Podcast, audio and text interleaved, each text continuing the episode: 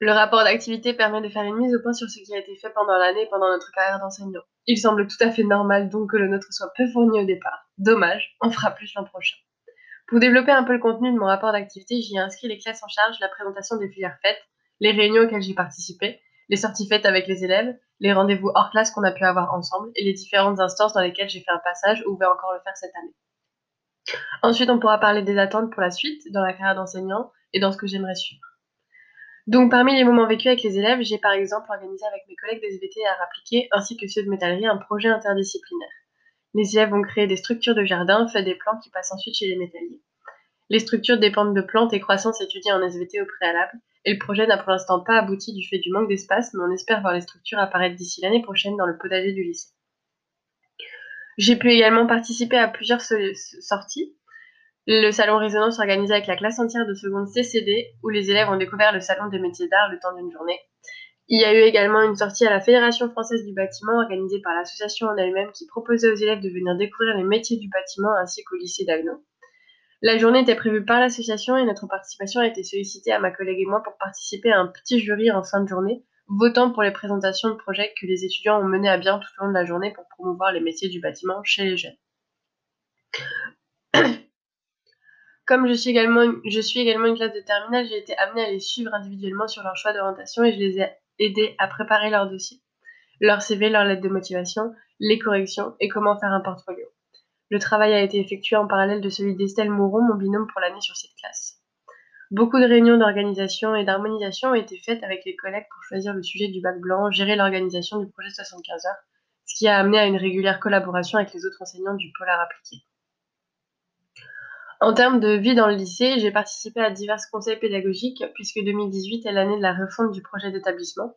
J'ai participé aux réunions préalables permettant de voir quels points sont à conserver dans les objectifs du projet d'établissement actuel, lesquels peuvent être élimités puisqu'ils ont été, ils, sont aboutis, ou lesquels sont à poursuivre ou à renforcer.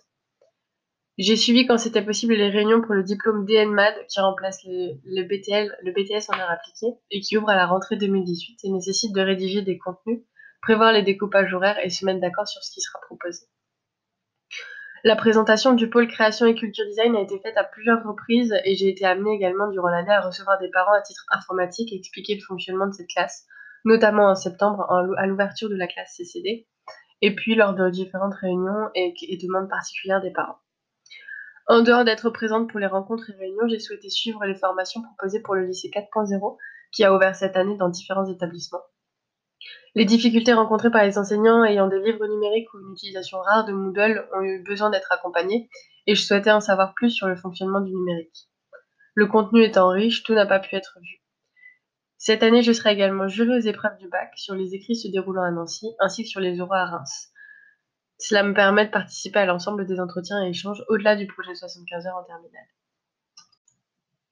Également dans mon rapport de euh, rapport d'activité, à titre de souhait d'évolution de carrière, j'ai également dressé une liste de ce que je souhaitais développer comme compétences pour la suite et ce que j'aimerais mettre en place. Parmi les formations, j'aimerais pouvoir gérer de manière autonome le fonctionnement du numérique au sein de la classe, Plusieurs dysfonctionnements amènent à appeler des personnes ayant des connaissances spécifiques dans le lycée que j'aimerais acquérir pour pouvoir travailler sans faire appel à eux. L'administration du réseau du lycée, la maîtrise des outils numériques à disposition, la mise en place de classes virtuelles par exemple. Parmi les objectifs en tant qu'enseignant, j'aimerais pouvoir enseigner en langues étrangères et passer différents examens permettant de mettre en place cet enseignement. Et je suis également intéressée par le pôle design graphique où j'aimerais pouvoir intervenir régulièrement pour pouvoir faire valoir des compétences que j'ai acquises auparavant. Le lycée ouvrant les DNMAD entre métiers d'art et design, ce qui, implique des connaissances dans ces deux domaines, j'aimerais pouvoir développer diverses techniques de conception par le biais des métiers d'art.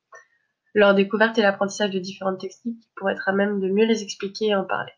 La céramie, la sérigraphie, la lithographie, l'impression textile par exemple.